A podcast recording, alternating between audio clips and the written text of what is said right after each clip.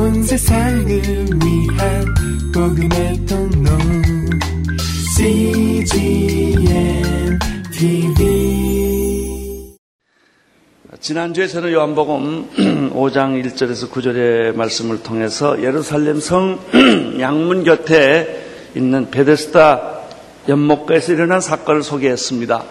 38년 된 안진뱅이가 일어나 자리를 들고 걷게 된 사건입니다. 아, 이것은 단순히 예수님께서 병을 고쳐주신 하나의 사건이 아닙니다. 이것은 구약 종교의 기대와 희망이었던 메시아의 도래, 약속의 성취를 의미하는 아주 중요한 사건입니다. 베데스카 목가에 모여 있었던 수많은 불치병 걸린 병자들의 상황은 구약 종교의 모든 것을 보여주는 것입니다. 우리가 지난주에 보았듯이 예루살렘 성이 있었고 양문이 있었고 그리고 불치병들이 모여 있는 베데스다 목가가 있었습니다. 예수님의 출현으로 38년 된 희망이 없는 이 병자는 예수님 때문에 다시 살아난 것입니다. 구약 종교가 끝난 것을 선포해 주는 것이죠. 예수님은 물었습니다. 내가 낫고자 하느냐? 일어나 내 자리를 들고 걸어라. 그 말씀을 하는 순간에 이 사람은 걷고 뛰고 움직였다는 것입니다. 이것이 응답입니다. 이것이 복음입니다. 구약 종교는 예수님의 오심으로 끝이 납니다. 구약 종교는 목마른 구원입니다.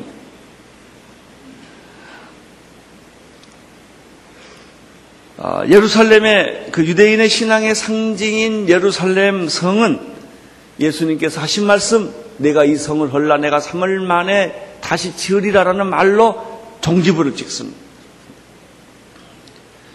예루살렘에 있는 양의 문은 예수님께서 내가 양의 문이로다라는 말로 종지부를 찍습니다. 베데스가에 있는 그 연못으로 물을 먹었던 수많은 목마른 사람들 불치병 환자들은 예수님께서 내가 너에게 영원히 목마르지 않는 샘물을 주리라 라는 말로 종지부를 찍습니다. 그리고 많은 불치병자들에게는 일어나 내 자리를 들고 걸으라 라는 말로 종지부를 찍습니다. 여러분, 구약 종교는 종지부가 찍혀졌습니다. 목마른 제사와 구원은 끝난 것입니다. 왜냐하면 예수 그리스도께서 세상에 오셨기 때문에 그렇습니다. 구약과 신약을 비교하는 것 가운데 재미있는 것이 하나 있어요. 구약에는요, 창세기에 보면, 일장에 보면요, 계속해서 죽고 죽고 죽고 죽고 몇 살 살고 죽었고 몇 살 살고 죽고 죽고 죽고 그렇게 돼 있지 않습니까? 신약 마태복음에 가면 뭐예요? 낳고 낳고 낳고 낳고 이렇게 돼 있어요. 구약은 죽는 종교고 신약은 사는 종교예요. 예수님이 오심으로 역사는 어두움의 역사는 끝이 나고 죄악의 역사는 끝이 나고 사탄의 역사는 끝이 나고 종지부가 찍혀졌다는 그 사건이 이 베데스타 목가에 나타난 사건입니다. 그런데 이 기막히게 좋은 사건 가운데 구조를 보면은 약간 예감이 좋지 않는 단어 하나가 거기에 있습니다. 구절을 보십시오. 구절. 마지막 베데스다 목가의 마지막 사건입니다. 구절 시작. 자리를 들고 걸어가니라. 이날은 안식이라 요 말입니다. 걸어간 것까지는 다 좋은데 하필이면 그날이 무슨 날이냐면 안식일이었다고 하는 것입니다. 구약 종교의 상징은 안식일을 지키는 것으로 표현됩니다. 할례하는 것으로 표현되고요. 안식일 지키는 것으로 어, 표현되는데 예수님이 병 고치는 날과 이 날이 딱 맞닥뜨려진 것입니다. 이 말은 굉장히 좀 불길한 예감이 드는 거예요. 이게 뭐 사건이 생기는 겁니다. 이게. 이게 꼬투리가 생겨가지고 예수를 공격할 만한 이제 근거가 되는 일이기 때문에 그렇습니다. 우리가 생각한 것처럼 드디어 유대인들은 이 문제를 그냥 결코 지나가지 않았습니다. 이 문제를 가지고 꼬투리를 잡기 시작을 합니다. 10절입니다. 시작. 유대인들이 병 나은 사람에게 이르되 안식일인데 내가 자리를 들고 가는 것이 옳지 아니하니라. 유대인들이라고 하는 것은 복음서에 약 70번 나타나는데 언제나 예수 그리스도를 반대하고 핍박하고 대적하고 죽이려는 사람들로 나타납니다. 그들은 구약 종교를 대표하는 사람들이었습니다. 일부는 바리새인, 사두개인, 서기관들, 제사장들로 구성되어 있고 그 당시에 영향력이 있는 권력층에 해당하는 사람들이 다 유대인들이었습니다. 이 사람들이 힘을 전부 모아서 구약 종교의 이름으로 예수를 죽인 것입니다. 잘못된 구약 종교의 신봉자들이고 계승자들이었기 때문에 예수 그리스도의 출현은 예수 그리스도가 예루살렘에 나타나는 이 사건은 굉장히 그들에게는 불편하고 당황스러운 것입니다. 진리를 깨우쳐 줄수록 더 어렵습니다. 여러분, 진리를 사람들이 환영하지 않아요. 불의한 사람에게는 진리처럼 불편한 게 없습니다. 부정을 행하는 사람은 정의처럼 불편한 것이 없습니다. 이 사람들은 예수의 출현이 이미 자기들의 존재가 끝났다고 하는 것을 의미하기 때문에 필사적으로 예수의 출현을 막는 것이죠. 이것이 안식이라는 아주 단순한 것 같지만 굉장히 중요한 문제로 나타납니다. 그들은 구약에서 하나님이 말씀하신 모세가 말한 참된 안식일의 의미는 이미 잊어버렸고 안식일의 형식과 제도에 얽매여 사는 사람들이었습니다. 율법화된 안식일, 진짜 우리를 자유케 하는 안식일이 아니고 율법화해서 사람을 종교화시키는 그런 안식일로 그들은 이미 익숙화되어 있는 사람들이죠. 유대인들은 예수님에 의해서 38년 된 자가 다시 살아난 사건을 기뻐하기보다는 축복하기보다는 시비를 걸고 문제를 삼는 계기로 삼았던 것입니다.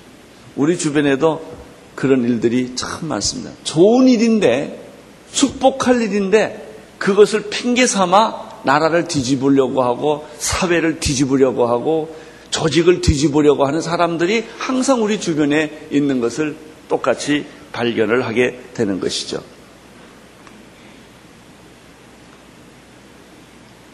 그들은 이 38년 된 병자가 자리를 들고 일어나 걷게 된 이 사람의 감격과 기쁨에는 전혀 관심이 없습니다. 얼마나 좋았어. 이런 데는 전혀 관심이 없습니다.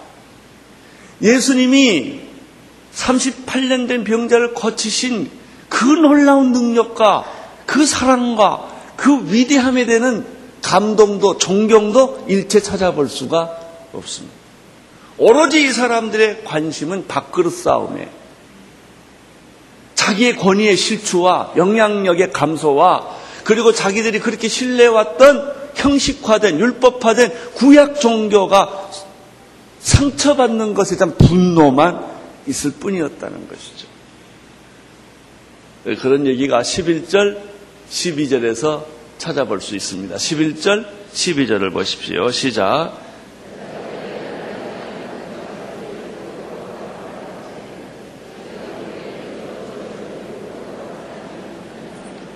이 사람들은 누가 너에게 병을 고쳐줬느냐는 말은 절대 안 합니다. 왜 누가 너더러 안식일에 걸어가라 그랬냐 이거예요. 그리고 이런 얘기예요. 병 나으면 하루 더 있다 일어나지. 왜 안식일 날 일어나냐 이게 이게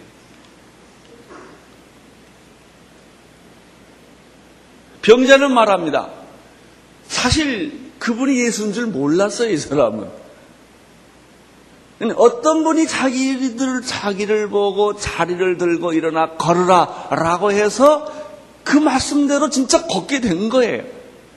내가 누군지를 모르겠습니다. 이렇게 대답을 했더니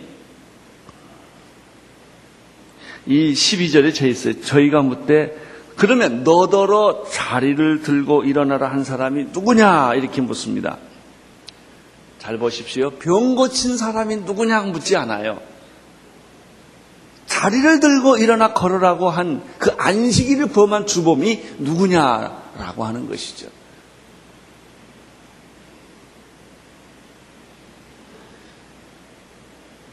어, 우리 주변에 특별히 법을 다루시는 분들, 권력을 다루시는 분들, 공직에 있는 분들이 이러기가 참 쉽습니다. 나라야 어떻게 됐든, 국민이 어떻게 됐든 자기 자리가 중요하고, 자기 이해관계가 중요하고, 그런 데는 별로 관심이 없는 거예요. 나라야 망하건 말건, 국민이 배고프건 말건, 이런 건 안 중요해요. 똑같아요. 유대인들의 사고방식이나, 그때나 지금이나, 그런 식으로 생각하는 사람들의 형, 그 형태는 다 똑같아요. 이것이 바로 잘못된 종교의 허상입니다. 종교적인 형식과 율법의 제도로 인간의 본질과 자유를 무참하게 짓밟아 버리는 모습들이죠. 그럴수록 이 사람들은 더 분노하고 그럴수록 그 사람들은 더 투사와 같고 그럴수록 이 사람들은 종교적으로 더 성숙한 사람처럼 보입니다. 그러나 안식일의 참뜻 본질은 이미 잊어버린 지 오래된 것이죠. 13절을 보십시오. 13절. 시작.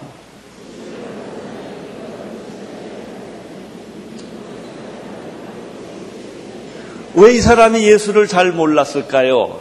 예수님이 만나서 몇 마디 해서 자기 병을 고쳐줬는데, 고쳐줬는데, 사람이 많이 모이니까 그 기적을 보고 예수님이 조용히 그 자리를 뜨신 거예요. 우린 여기서 예수님에 대해서 또 한 가지 새로운 사실을 발견하게 됩니다. 예수님은 사람들에게 영광을 받거나 칭찬을 받거나 인기를 얻는데 별로 관심이 없었을 뿐만 아니라 그럴 때마다 슬그머니 자리를 피했다라고 하는 것입니다. 이분이 예수 그리스도이십니다. 예수님의 관심은 병이 오래된 이 불쌍한, 이 비참한 신세 타령 팔자소관을 이야기하고 있는 믿음이 없는, 희망이 없는 이 한 영혼에 대한 불쌍히 여기는 마음이 있었어요. 우리는 너무나 많은 제도와 방법과 권력과 인기와 이런데 우리의 관심이 온통 다 쏟아져 있어요. 이런 도시 문명 속에서 죽어가는 한 소자에 대한 관심은 별로 없어요. 권력의 큰 틀에서 무참히 짓밟혀가는 사람들에 대해서는 우리가 별로 애정이 없어요. 가치가 없으니까. 숫자적인 가치가 없고, 인기의 가치가 없고, 그리고 그 사람들의 내가 관심을 가져줘 봐야 별로 나한테 돌아온 것이 없기 때문에. 관심이 없는 거죠. 14절을 보십시오. 14절 시작. 그 후에 예수께서 성전에서 그 사람을 만나 이르실 때 보라 내가 나았으니 더 심한 것이 생기지 않게 다시는 죄를 범치 말라. 그런데 놀라운 사실은 사람 많을 때는 예수님이 비에 계시다가 사람이 이제 뜸하고 다 지나가고 나니까 예수님이 다시 이 남자에게 오셨다는 얘기가 14절에 있습니다. 자, 보십시오. 그 후에 예수께서 성전에서 그 사람을 만났다. 여러분 어떻습니까? 공개적으로 만난 것 같습니까? 개인적으로 만난 것 같습니까? 개인적으로 만났을 거라고 생각을 합니다.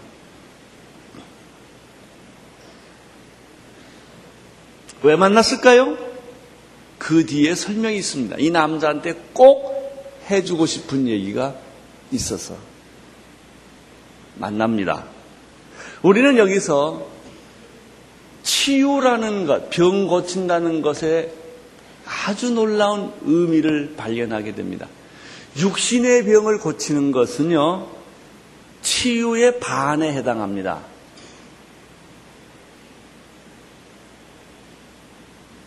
만약 예수님이 병 고치는 것으로서만 그의 롤이 다 끝났다고 한다면 의사나 병원이나 별다름이 없었을 거예요. 의료행위일 겁니다. 그냥 안전병이를 일으켜 줬으니까. 여러분 그것이 온전한 치유입니까? 예수님은 그렇게 생각하지 않았습니다. 육신의 치료가 필요 없다는 말입니까? 아니에요. 꼭 필요해요.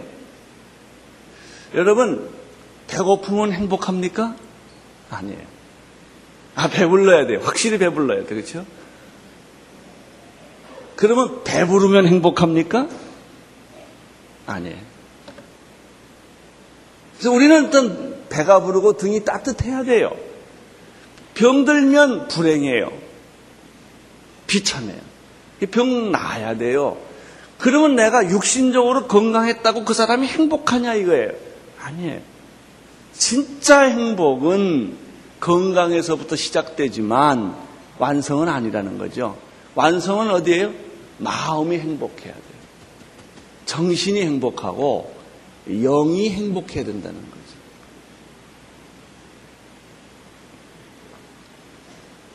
여기에 치유의 온전한 의미가 있습니다. 진정한 치료란 여기 계시는 많은 치료하시는 의사 선생님도 계시고 또 병원에서 근무하시는 분도 계시지만 환자를 다룰 때 그 몸을 치료하는 것은 2분의 1에 해당합니다. 진짜 의사는 그 영혼을 치료해야 합니다. 예수님께서 그 병을 고쳤을 뿐만 아니라 정신적으로, 영적으로 방황하고 있는 이 남자에게 다시 조용히 찾아가서 두 번째 치유를 해 주신 것이죠. 여기 치유에는 세 가지가 있다는 것을 보여 발견할 수 있습니다. 첫째는 육체적으로 치유를 받아야 됩니다. 질병에서부터 자유를 받아야 되고요. 모든 육체 불균형에서부터 자유를 받는 거예요. 그러나 그보다 한 단계 더 높은 치유는 정신적 치유입니다. 방황, 좌절, 절망, 허무함, 삶의 무힘이 이런 것에 대한 방향과 해답을 주는 치유입니다. 이것보다 한 단계 더 높은 치유가 있습니다. 영적 치유입니다. 죄와 사탄과 죽음의 문제를 해결해 줄 수 있는 치유입니다.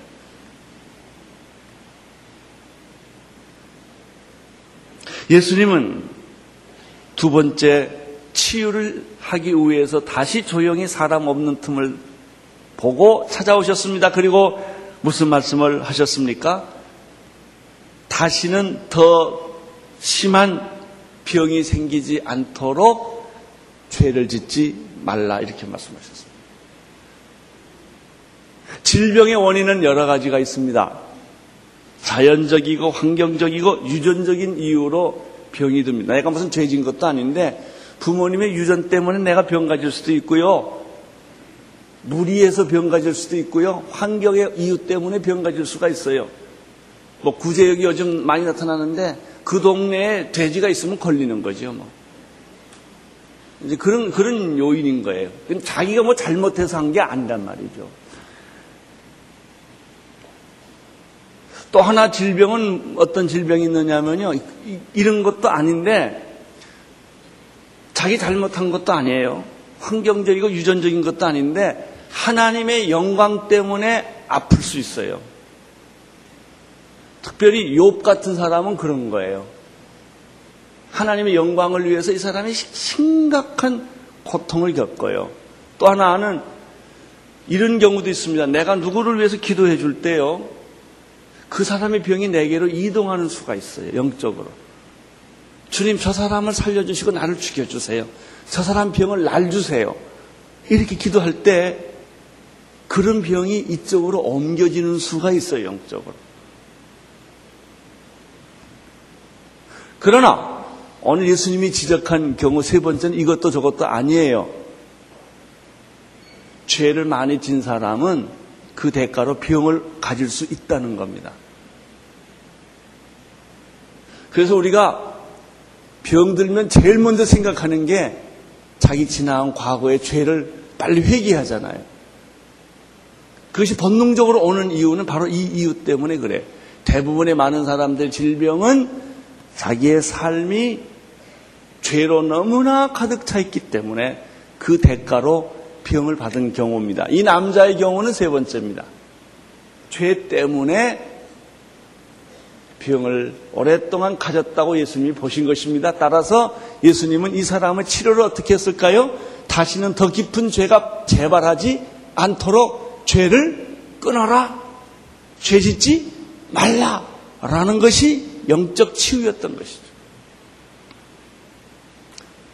만약에 환경적이고 그리고 어, 자연적인 그런 질병을 가진 사람한테는 예수님이 어떻게 말했을까요? 다시는 죄를 짓지 말라 그렇게 말 안 했고 아마 예수님이 나한테 오면 운동 좀 열심히 하고 잘 쉬고 음식 절제하고 항상 몸을 깨끗이 해라 이렇게 치료법을 주셨을 거예요. 사람마다 달라요.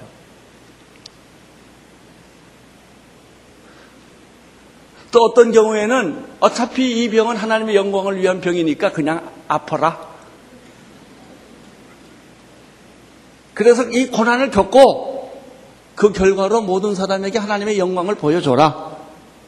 그럴 경우는 하나님 어떻게 할까요? 그냥 아파라. 아픈데 그냥 불평하면서 아프지 말고 감사하고 기뻐하면서 그 병을 가지고 살아라. 이렇게 할 수도 있어요. 그런데 예수님은 이 경우는 어떻게 했어요? 더 깊은 죄가 다시는 너를 공격하지 못하도록 죄짓지 말라라고 말했습니다. 자, 여러분의 경우는 어디에 해당하십니까? 쉬라는 말씀입니까? 어, 음식 많이 먹지 말고 다 골라서 칼로리 계산해가지고 잘 관리해라. 그런 말씀을 하겠습니까? 아니면 그냥 병 가지고 살아라. 이렇게 말씀하겠습니까? 아니면 다시는 병에 걸리지 않도록 죄 짓지 말라. 이렇게 말하겠습니다. 15절을 보십시오. 시작. 그 사람이 유대인들에게 가서 자기를 고친 이는 예수라는. 아주 재밌어요.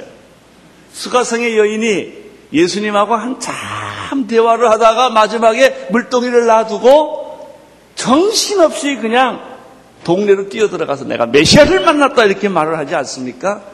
이 남자가 그래요. 자기 병을 고쳐준 사람이 누군지는 모르고 있었는데 이 사람이 오셔서 다시는 죄를 짓지 말라 말씀을 하시는데 그분이 알아보니까 이름이 예수예요. 그러니까 이 사람이 너무 좋아서 누구한테로 뛰어들어가냐면 유대인들한테 뛰어들어가요. 나 그 사람 이름 몰랐는데 그 사람이 예수라는 사람입니다. 라고 지금 얘기하는 거예요. 여기서 전도라는 것이 뭐 하는 거냐 하는 것에 그 정의를 발견할 수 있어요. 전도란 뭐예요?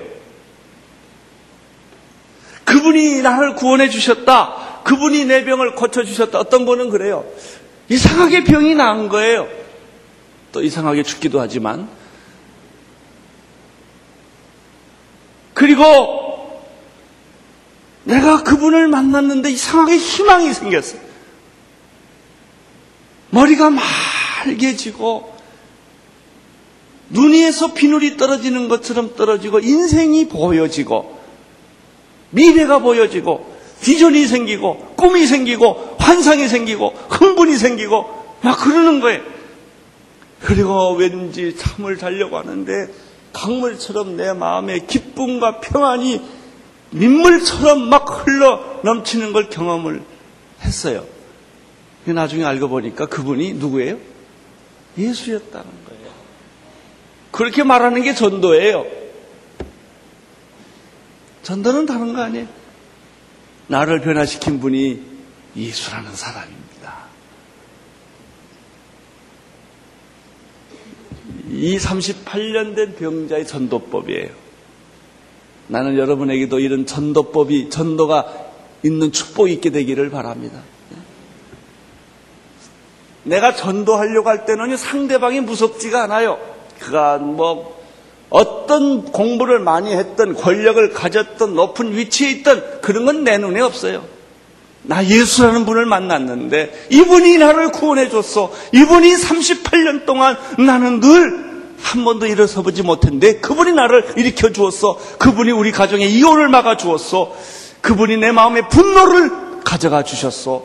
그분이 내 마음의 모든 공포와 모든 저주와 모든 절망을 다 가져가 주셨어. 나는 가진 것은 없지만 자유요. 나는 기쁨이요.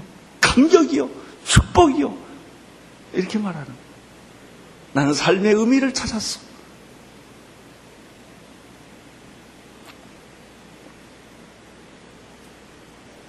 그분이 예수요. 그분이 예수요. 이렇게 말하는 것이요.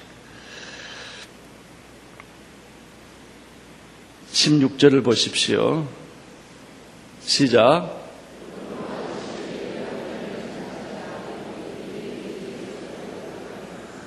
여러분, 이런 일이 있으면 같이 기뻐하고 같이 좋아해야 되지 않겠습니까? 네, 그렇지 않아요. 제가 우리 온누리교회를 보면서도 그런 걸 많이 느꼈어요. 아유, 온누리교회가 내가 좋으니까 다 좋은 줄 알았더니 또 온누리교회를 싫어하는 사람도 있더라고. 예수 믿는 건 이렇게 조, 좋은 건데 예수 믿는 사람은 아주 벌레보다 싫어하는 사람이 있어요. 예? 해석이 다른 거예요. 똑같은 사건을 놓고 해석이 다른 거예요. 왜 그럴까요? 종교적인 억압, 어둠의 세력이 그를 덮고 있기 때문에 그걸 못 본 거예요. 오늘 우리는 16절에서 이러한 모습을 보게 됩니다. 17절을 보십시오. 시작. 예수께서 저희에게 이르시되 나도 일한다 하시면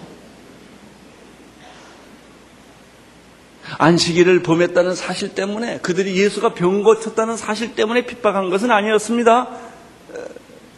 어, 그들의 종교적인 이 계율, 이 형식, 이 율법을 깨뜨렸기 때문에 그들의 자기들의 그 권위를 기득권을 깨뜨려 버렸기 때문에 용서할 수가 없는 거예요. 예수를 핍박하기 시작을 합니다. 근데 예수님이 여기에 대한 해답을 해 주셨는데 17절에 아주 귀한 말이에요. 예수께서 저에게 이렇게 대답합니다. 내 아버지께 이제까지 일하시니 나도 일한다. 여기 세 가지가 있어요. 첫째는 예수님이 하나님을 뭐라고 불렀냐면 내 아버지라고 불렀어요. 그래서요, 성도님들한테 믿음이 잘 생기는 기도법을 하나 얘기를 하겠습니다. 하나님, 하나님 그러지 마시고 아버지, 아버지 그러세요. 기도할 때마다 그 입에 붙어야 돼요. 아버지. 이북에서 피난 나온 사람들은 아버지, 아버지 그러는데 아무튼 아버지, 아버지, 하나님 아버지. 당신은 내 아버지십니다. 근데 예수님이 꼭 기도할 때마다 하나님을 아버지로 부르는 아빠라고 부르는 거예요. 예수님 여기서 하나님을 아버지라 부르고 있다는 점이 놀랍습니다. 하나님과 나는 하나다. 동일시하는 거예요. 두 번째는 하나님은 어떤 분이신가? 지금까지 일하시는 분이다. 이렇게 소개되고 있습니다. 하나님은 창세로부터 지금까지 일하고 계시는 분이시다. 하나님은 주무시거나 노시거나 쉬시는 분이 아니에요. 끊임없이 일하는 분이세요. 아버지가 일하니 나도 일한다 이렇게 되어 있습니다. 세 번째입니다. 아주 더 재밌는 것인데요. 하나님은 안식일에도 일하신다 이렇게 되어 있고요. 예수님이 안식일에 병 고쳤는데 그 이유가 뭐냐면 아버지가 창세 이래로 이제까지 일하시니 나도 일한다라는 뜻은 무엇일까요? 안식일은 쉬는 것만 있는 게 아니다. 일하는 것이 있다는 거예요. 그래서 우리는 안식일에는 두 가지 요소가 섞여져 있는 것을 발견합니다. 첫째는 쉬는 거요. 모든 걸 쉬는 거요. 두 번째는 일하는 거예요. 적극적으로 일하는 건데 그것은 나를 위해서 이익을 위해서 나의 쾌락을 위해서 나의 건강을 위해서 그게 아니고 사람을 살리기 위해서 죽어가는 사람들을 살리기 위해서 도와주기 위해서 일하는 것을 내포하는 거예요. 우리가 주일날 교회 와서 예배를 드리는데요.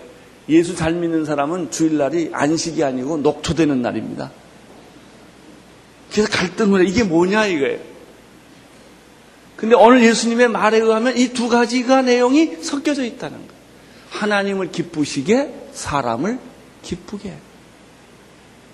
여기에 진정한 안식의 의미가 있다. 여기 죽어가는 사람이 있는데 그 사람을 내일 고칠 거냐 오늘 고칠 거냐 이거예요. 그래서 주일날 진짜 성도들은 예배드리고 어디로 가요? 환자를 찾아가고 가난한 자를 찾아가고 병든 자를 찾아가고 정말 가서 남을 도와주는 거예요. 나를 즐겁게 하는 게 아니라 말이죠. 저녁에 들어와서 허걱거릴 정도로 그렇게 기쁘게 하나님을 섬기고 사람을 섬기고 봉사하고 도와주는 것이 진짜 안식일을 지키는 거다 이거예요. 안식일을 제일 잘못 지키는 게 뭐예요? 늦잠 자는 거예요. 그 아무것도 안 하고 텔레비전 보고 앉아 있고 가서 음식이나 먹고 앉아 있고 그건 아무 의미가 없는 거예요, 이게. 오히려 게으름과 나태와 인간의 자기 욕망과 쾌락을 만족시켜주는 것 외에는 아무 영적 의미가 없는 거예요. 진짜 안식일이 뭐냐? 하는 것입니다. 이 말을 듣고 아멘! 유대인들이 그랬을까요? 18절을 보십시오. 화가 곱절이 났어요. 18절 시작. 유대인들이 인하여 더욱 예수를 죽이고자 하니 이는 안식일을 범할 뿐만 아니라 하나님을 자기의 친아버지라 하여 자기를 하나님과 동등으로 삼으십니다. 이 두 평행선은 예수님이 십자가 못 박혀 죽을 때까지 계속 갑니다. 두 평행선.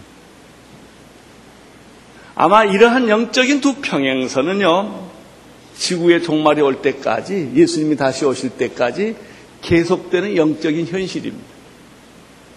여러분은 어디에 속해 있겠습니까? 온 세상을 위한 복음의 통로 CGM TV